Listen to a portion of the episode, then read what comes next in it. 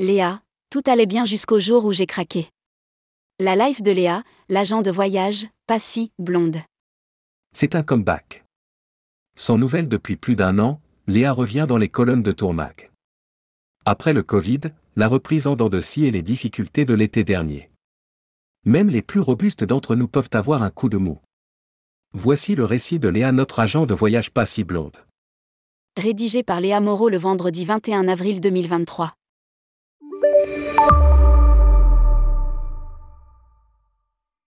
Je sais que nombre d'entre vous n'auraient pas remarqué mon absence depuis plus d'un an, mais comme je reste prétentieuse, j'ose espérer que j'aurais manqué à quelques-uns.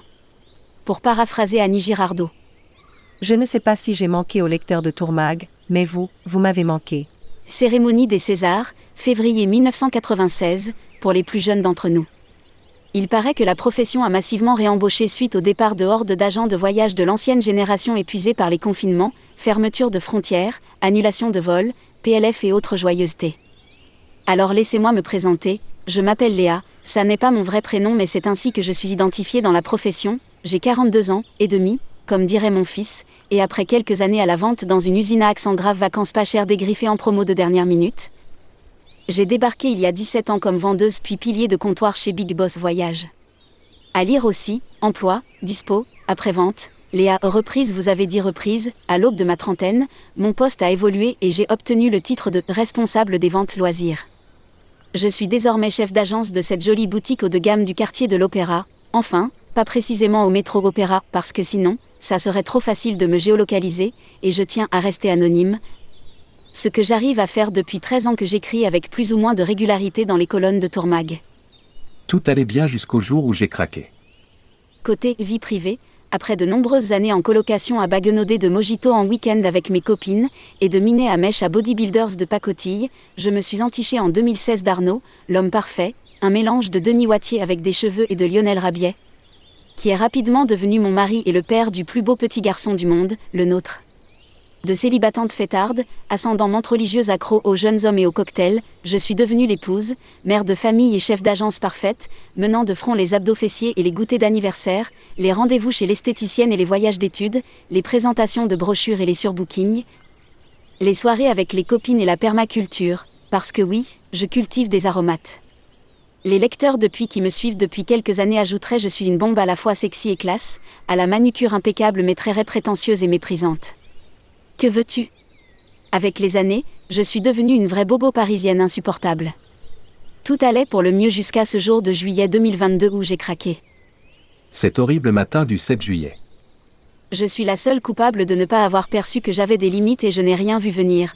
Tout le mois de juin, outre la confection du déguisement de mon petit prince à la fête de l'école, j'ai dû gérer la formation de débutants, parce que face au flot de demandes, Big Boss a embauché deux nouvelles recrues en avril et en mai, les grèves de Transavia et des agents d'ADP, qui ont mis à terre pas mal de mes dossiers de juin et de début juillet, les annulations de vol la veille du départ prévu, j'en ai gardé une haine farouche envers Lufthansa et les pilotes de Transavia, la dégradation inattendue du service dans les hôtels, avec réception virtuelle, ménage tous les trois jours et buffet remplacé par de maigres portions servies sous vide en raison de la crise sanitaire.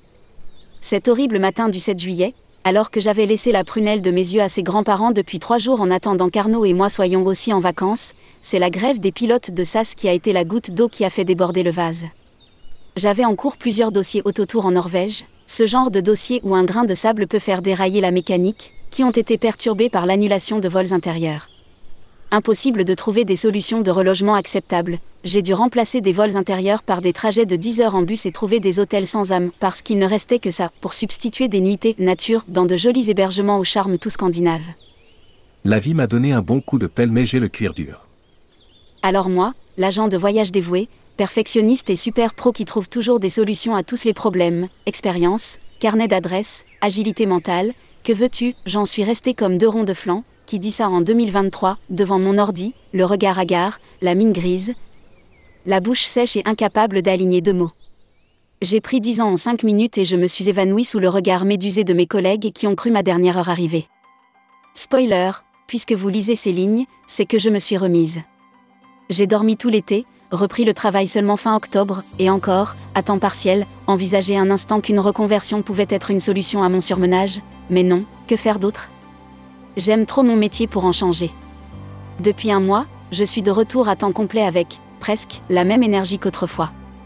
La vie, avec la désagréable participation des pilotes de Transavia et de SAS, m'a donné un bon coup de pelle mais j'ai le cuir dur.